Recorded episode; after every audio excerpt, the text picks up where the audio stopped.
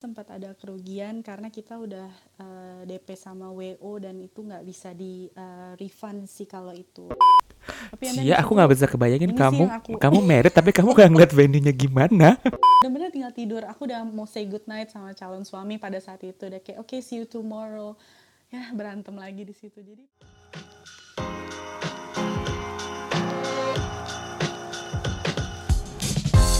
Hi, you're listening to Get Real with Ryan a podcast that inspires people to show the real side of them with the purpose of sharing valuable knowledge and also learning from each other's life experiences as a lesson and a process to us.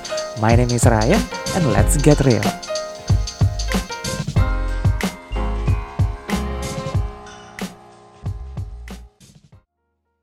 Halo teman-teman semua, balik lagi bersama gue di channel podcast Get Real with Ryan Dan podcast kali ini gue akan kembali mengangkat tema tentang pandemi si Miss Rona ini ya Yang tentunya bikin semua orang pusing bukan kepalang dan kemarin gue sudah membahas soal temen gue nih yang sempat terindikasi positif corona, tapi kali ini akan mengambil dari perspektif yang lain. Setiap orang pasti memiliki pernikahan idamannya masing-masing. Tapi siapa yang sangka jika perhelatan pernikahan yang sudah direncanakan dari jauh-jauh hari harus terhalang akibat si Miss Rona ini. Tetapi tidak sedikit loh yang tetap melaksanakan pernikahan walaupun sedang di tengah wabah. Sudah ada cerita yang masuk kali ini dan kita akan ngobrol bersama Cia di sana. Hai Cia. Halo. Nanti kita akan ngobrol bersama Cia tentang keputusannya untuk tetap menikah gitu loh. Meskipun lagi pandemi ya Cia ya. Betul. nah, kita akan bacakan dulu nih fakta mengenai Cia. Cia dan suaminya ini adalah sama-sama anak pertama. Terus yang kedua, sempat planning untuk ke Australia setelah merit karena suami rencana untuk lanjut S2. Betul ya Cia ya? Betul, betul banget. Jadi ini adalah salah satu alasan apa nih kita go through with the ceremony. Oke. Okay. Terus yang ketiga Cia ini perfeksionis dan ideal sekali tentang wedding planning. Wah. Dari sini aja nih udah udah udah apa namanya kelihatan sempat jadi Brazil nih kayaknya nih. Brazil banget sih sebenarnya. Oke oke. Okay, okay. Nah, Cia, sekarang lagi sibuk apa Cia? Sekarang sih work from home. Jadi ya sambil kerja di rumah jadi housewife juga. Jadi basically sih masih sambil kerja soalnya aku gitu. Oke, okay, nah first of all nih kita masuk dalam topiknya. Have you ever thought that this would happen to you gitu loh? Uh, gimana ya? Well, not ever sih. Sebenarnya kalau yang dibilang tadi Ryan bilang semua orang punya dream. Of course, yeah. aku juga punya dream. Jadi kalau ini bukan sesuatu yang pokoknya nggak diperhitungkan banget deh. Jadi kayak semua dream-dream aku bisa dibilang sih nggak ada yang terrealisasikan. dream wedding kamu tuh seperti apa? Dream wedding ya. Um, mungkin kalau misalnya aku boleh sharing, mungkin agak klise tapi mm -hmm. uh, pokoknya dari aku kayaknya 13 tahun deh. Okay. Aku selalu punya dream wedding mm -hmm. yaitu di Kelapa Gading namanya Gereja Yakobus. Mm -hmm. Terus aku kayaknya pernah sempet uh, hadirin satu wedding gitu terus ada satu choir mm-hmm. isinya cuma tiga orang jadi trio gitu dan pokoknya aku bilang aku mau mereka deh yang nyanyi pas matrimoni aku mm. basically sih itu sih dream wedding aku sesimpel itu cuman ya meaningful sih buat aku Hmm. gitu. Oke, berarti masa menikah di gereja dengan hikmat, terus ada yang mengiringi Betul. apa namanya choir-choir gitu ya? Iya, jadi aku sebenarnya nggak pernah mikirin yang dari sisi resepsi, cuman kayak dari ya dari pemberkatannya tuh pinginnya seperti itu gitu. Oke, nah boleh nggak nih Cia diceritakan mengenai pernikahan yang berlangsung pada saat itu kayak kapan, di mananya itu mungkin boleh di share? Uh, boleh. Jadi kalau kapannya itu aku tiga minggu lalu berarti tanggal okay, masih fresh ya, newlyweds ya. Belum sebulan, jadi masih fresh banget. Terus kalau tempatnya berlangsung di mana, sebenarnya aku pingin banget sih share kayak sebenarnya teman-teman juga banyak yang nanya, lu meritnya di mana sih? Mm-mm. Gue pingin tahu dong, gue pingin lihat segala macam. Cuman karena ada beberapa policy ini itu, aku belum bisa share nih venue-nya. Oke. Cuman yang pasti sih, em, aku meritnya simple aja di kapel di salah satu gereja di Jakarta gitu. Oh, jadi maksudnya untuk pemberkatan tetap kamu harus to go through, maksudnya tempat ibadah Benar. gitu ya? Benar, jadi mm, mungkin karena di agama aku agama Katolik dia nggak boleh kalau di rumah atau di mana, jadi tetap Oh. harus gitu Ryan. Oke, oke. Berarti tiga minggu lalu dan aku tuh di kapel. Nah, eh, pada saat Betul. prosesi em, pemberkatan ini, keluarga pada datang gitu dari dua belah pihak atau gimana? Eh, Sebenarnya sempet drama. eh, Hmm. Sebelum nanti mungkin aku sharing lagi ya Ada drama-dramanya banyak ya? banyak. Jadi kalau soal ngomongin keluarga bisa datang atau enggak, kita sempet dapet eh, news kalau cuman boleh ada lima orang, Mhm. which means artinya keluarga orang tua kita nggak bisa datang, cuman eh, Romo sama kita berdua sama saksi. Hmm. Nah ternyata ya gimana gimana gimana kita dapat news lagi ternyata boleh cuman 10 orang. Jadi ditambah kita tadi berlima ditambah keluarga kita orang tua masing-masing sama satu fotografer gitu. Hmm, Oke, itu news itu dapatnya maksudnya memang official dari pemerintah atau dari eh, tempat ibadah setempat sih? Dari tempat ibadah sih. Jadi gereja yang sebenarnya aku pingin awalnya pemberkatan itu bilang cuman boleh lima. Jadi Hmm. kita cari venue lain. Ya untungnya sih venue itu bisa 10 orang gitu. Ah, oke. I see. Jadi drama banget Hmm. deh. Oh, itu pasti ngurusnya kan apa namanya satu tempat ke tempat lainnya udah pasti heboh kan? Bener, kejar-kejar waktu banget. Pada saat kamu em, melakukan pemberkatan itu undangannya gimana? Maksudnya online kah atau gimana? Kalau undangan dari kita sih untungnya belum sempet sebar undangan Ryan. Oh, oke. Jadi untuk yang matrimoni kita ini kita sempet share sih ke teman-teman dekat kayak eh kita akhirnya jadinya matrimoni dulu nih, pemberkatan dulu. Hmm, Mungkin kita sebenarnya pingin teman-teman dekat kita tahu sebenarnya. hmm. Tapi kita sebenarnya belum share undangan yang kayak ke semua orang itu belum. Mostly teman-teman dekat, teman-teman kerja, keluarga itu udah tahu semua sih gitu. Nah, Cia, itu kan hari H ya. Kita mau ngomongin sebelum hari H-nya nih. Bagaimana rencana awal pernikahan kamu tuh seperti apa? Oke, sebenarnya sih kalau persiapan bisa bilang sebenarnya persiapan kita sih udah hampir selesai ya. Kalau persiapan awal nikah sih sebenarnya kita ada resepsi. Mm-mm. Yang tadinya kita mau di Bali, akhirnya nggak jadi, jadi di Jakarta. Mhm, Dan di bulan, pokoknya bulan Maret itu berarti ha- hamin dua bulan ya. hmm. Itu mostly udah hampir ready sih semuanya sih.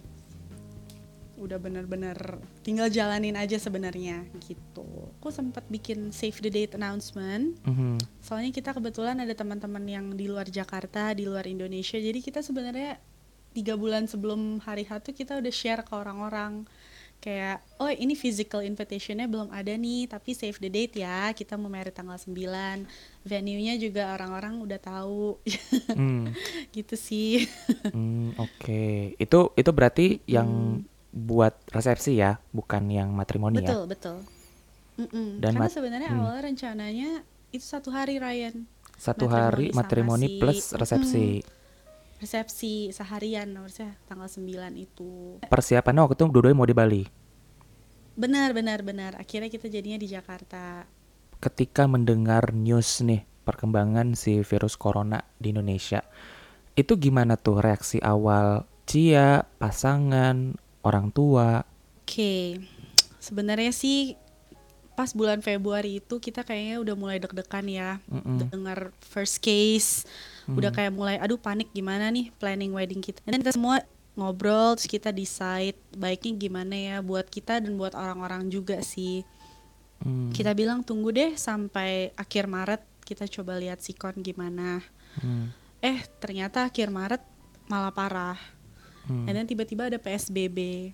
Jadi hmm. kita decide, oke lah kita mungkin harus tunda aja resepsinya for the good of everyone gitu. Hmm. Tapi di satu sisi kita juga bingung karena eh, suami aku mau sekolah lagi.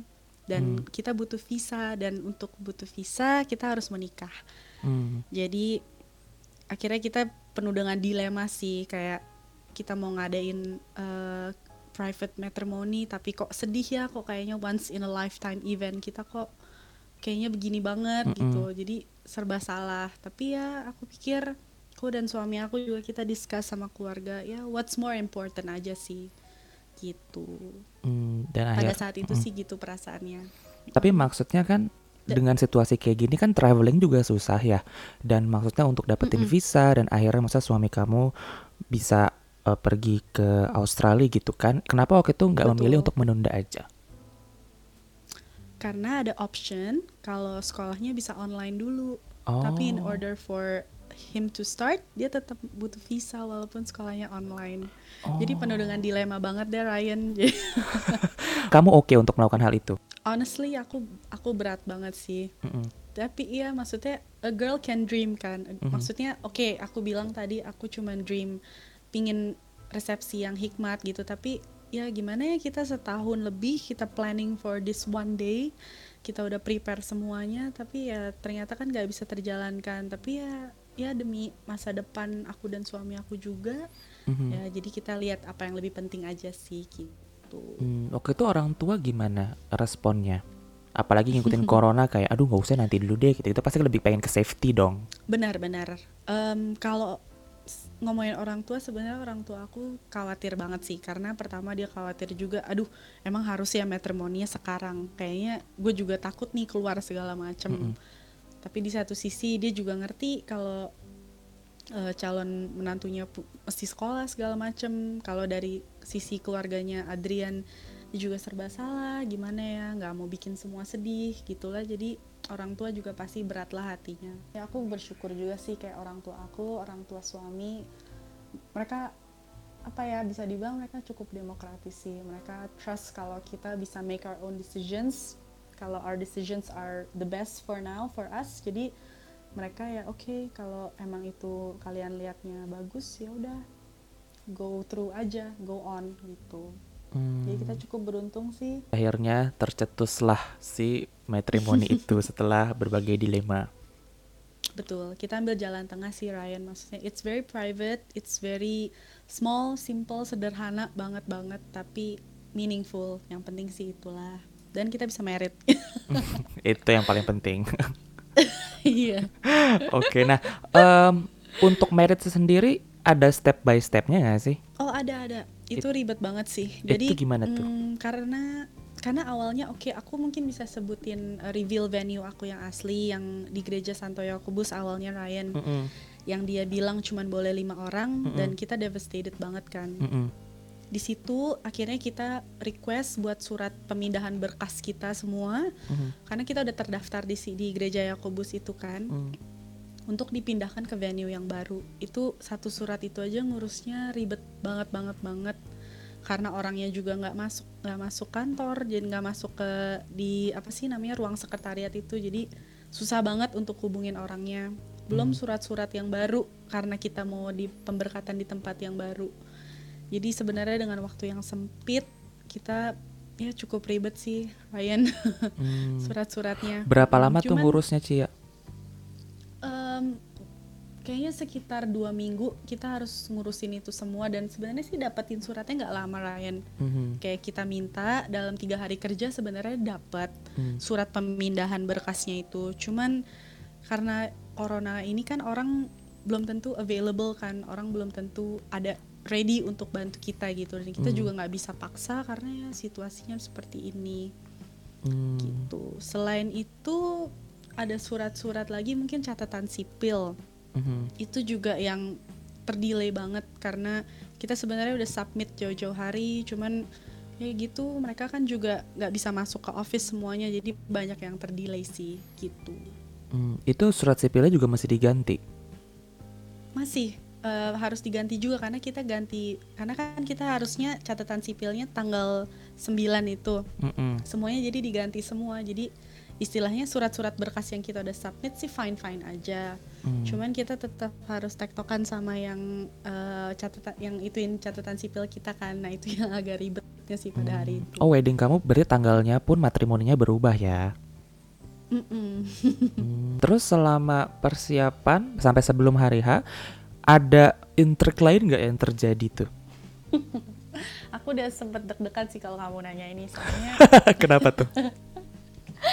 Saya kalau drama pasti ada. Aku yakin semua orang yang lagi planning weddingnya itu pasti ada drama. Tapi mungkin yang berkesan banget eh, kok berkesan ya? Tapi tapi actually kalau sekarang dipikir-pikir jadi berkesan sih.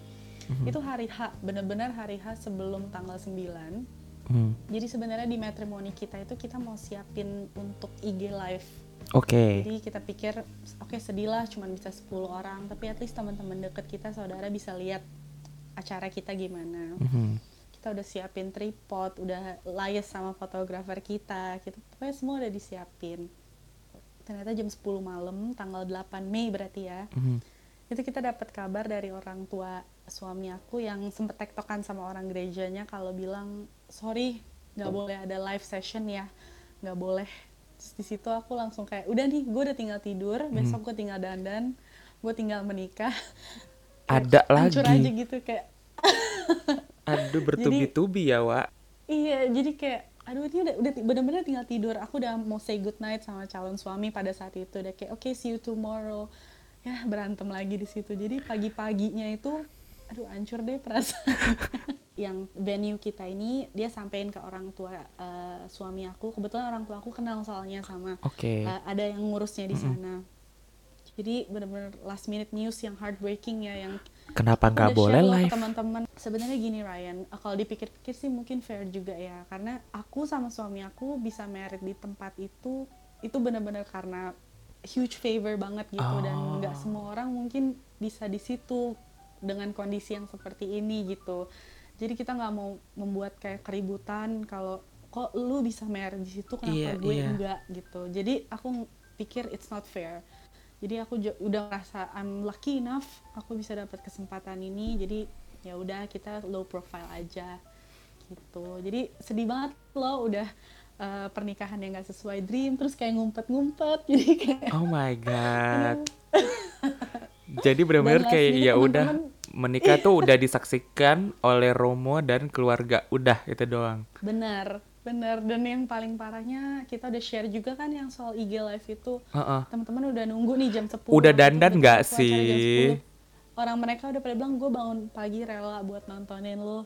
Gue mau screenshot segala macem. Mana Cia? Nggak ada nih video. Aduh, aku langsung kayak heartbreaking. Aku udah nggak sempat kasih tahu bahkan. Jadi ya udahlah jalanin aja setelah acara aku baru ngomong ke teman-teman sorry ya gitu. dan maksudnya kan ya itu dia yang tadi aku ngomong. Kamu kan pas wedding kan nggak megang handphone dong pasti. Dan ya, mereka udah kayak mohon maaf nih ngechat ngenyerbu kan kayak mana nih mana nih? Iya benar jadi kayak pulang selesai acara itu aku gue mau lihat HP apa enggak ya? Entaran deh gue napas dulu.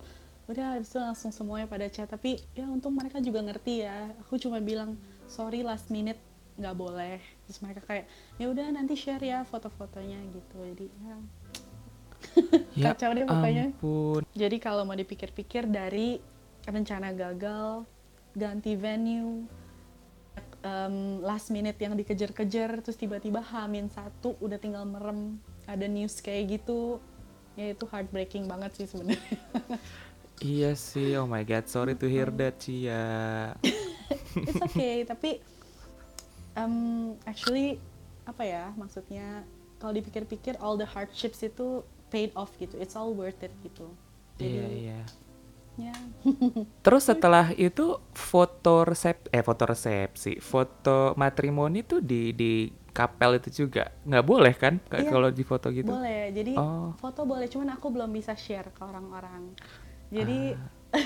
jadi kamu kamu nggak nggak nggak ada share foto matrimoni sama sekali jadi kita ada sesi sempat foto-foto di rumah kan uh, uh -uh. Ryan yang sesi pagi lah gitu itu aku udah post aku udah share ke teman-teman oh. tapi uh, foto matrimoninya sama foto kita di gerejanya itu di kapelnya itu aku belum bisa share hmm, ya tapi setengahnya kan udah apa namanya ngasih kebahagiaan lah ya lewat foto-foto yang ala-ala gitu iya. kan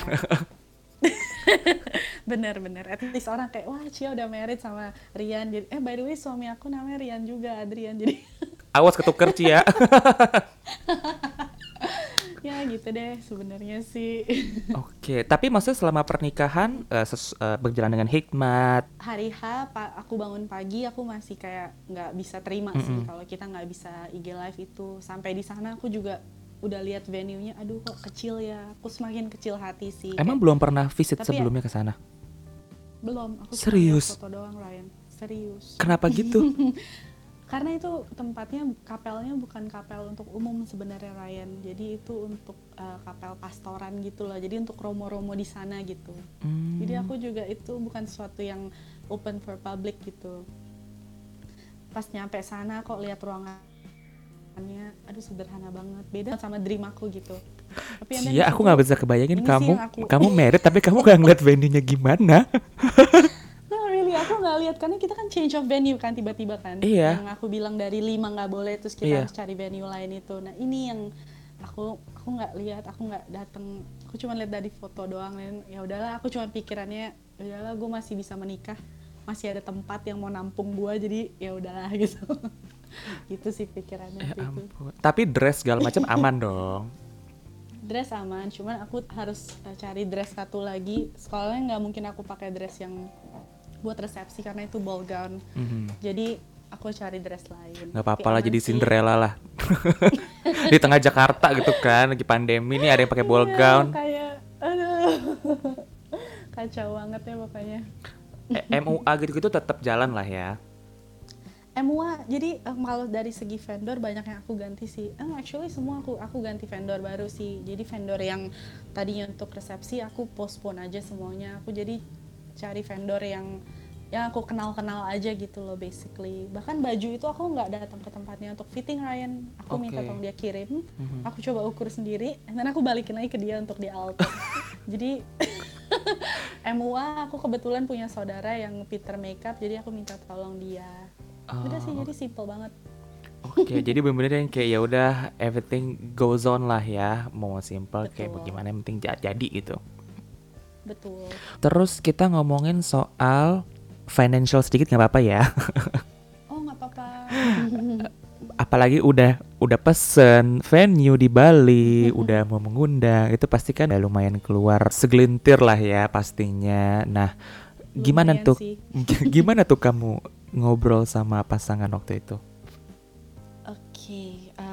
Pertama mungkin yang dari di Bali um, kalau di Bali kita sempat ada kerugian karena kita udah uh, eh, DP sama WO dan itu nggak bisa di uh, refund sih kalau itu. Nggak bisa di refund sama ya sekali sudah, even berapa persennya hmm, gitu? Dia cuma bisa refund kayaknya sekitar 10 persenan deh kayaknya. Hmm. jadi ya kan kita nggak bisa paksa juga sih.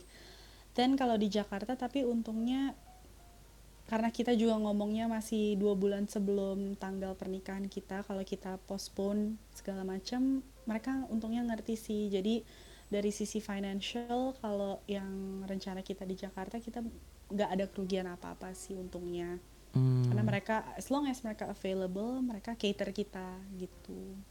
Untungnya hmm. sih itu wo gitu-gitu gimana? udah bayar juga dong pasti? Udah sih karena rata-rata kalau vendor-vendor wedding itu mereka butuh at least uh, sebulan sebelumnya itu udah lunas.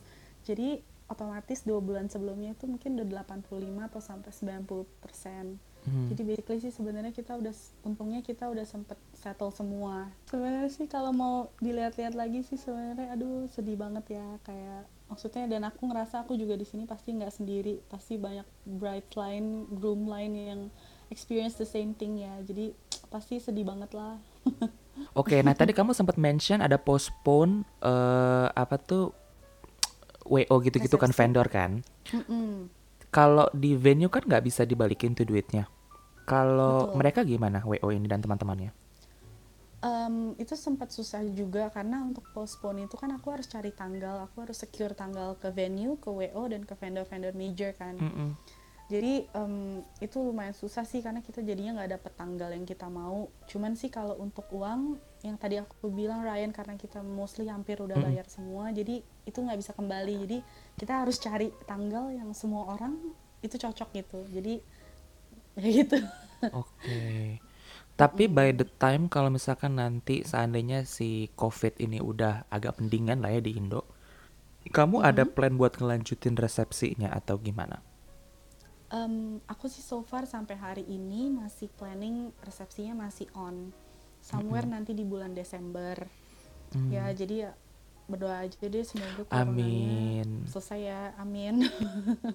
Untungnya mereka cukup fleksibel ya. Aku rasa juga bukan cuma vendor-vendor yang aku pilih tapi mostly vendor-vendor wedding di Jakarta mereka paham banget situasinya. Jadi as long as mereka tanggalnya available, mereka akan carry on uang yang di, udah dibayar sebelumnya tanpa ada additional charge. Itu sih yang aku tahu dan yang aku experience. Kalau misalkan ternyata nih di tengah-tengah apa namanya pandemi gini, kamu let's say let's say ya, kamu mm -hmm. hamil. Oh. Ya. Jalan lagi nggak tuh resepsi ya? itu?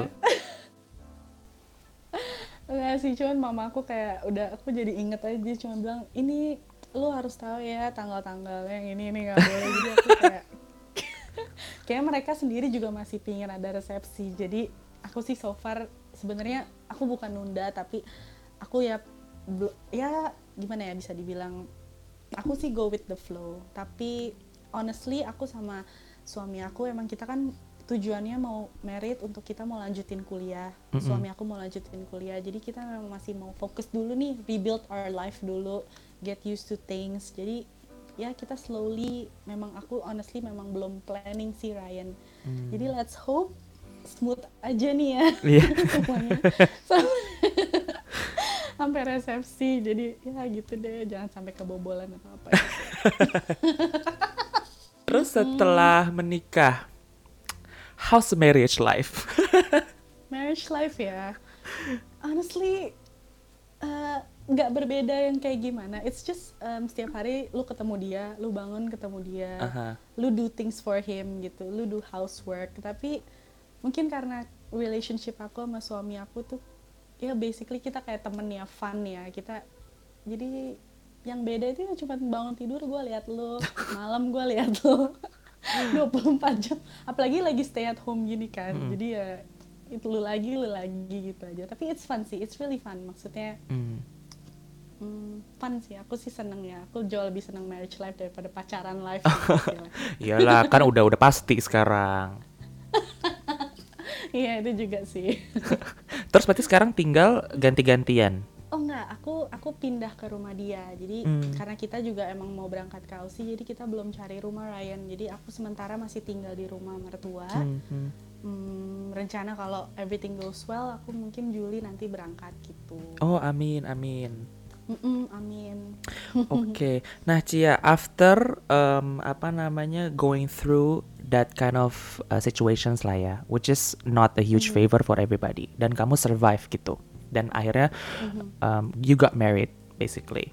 So what kept mm-hmm. you going sih at the time? Oh, Oke okay, intinya kayak gue harus jadi nih merit gue nih apa pun yang terjadi gitu. What kept me going? Um, terlepas dari pokoknya di, dari segala kegalauannya mm -hmm. cuman get back aja to the reason last year sih to last year where he proposed and then aku kayak mikir oke okay, I'm I'm going to say yes to this person mm -hmm.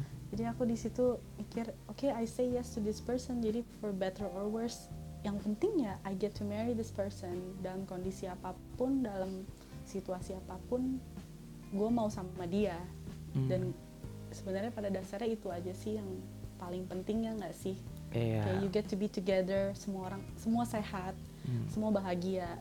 Jadi what kept me going sebenarnya ya mengingat sih kenapa gue mau married sama dia sebenarnya. Hmm. bukan karena pesta atau bukan karena dream wedding gue sih tapi ya karena gue mau sama dia.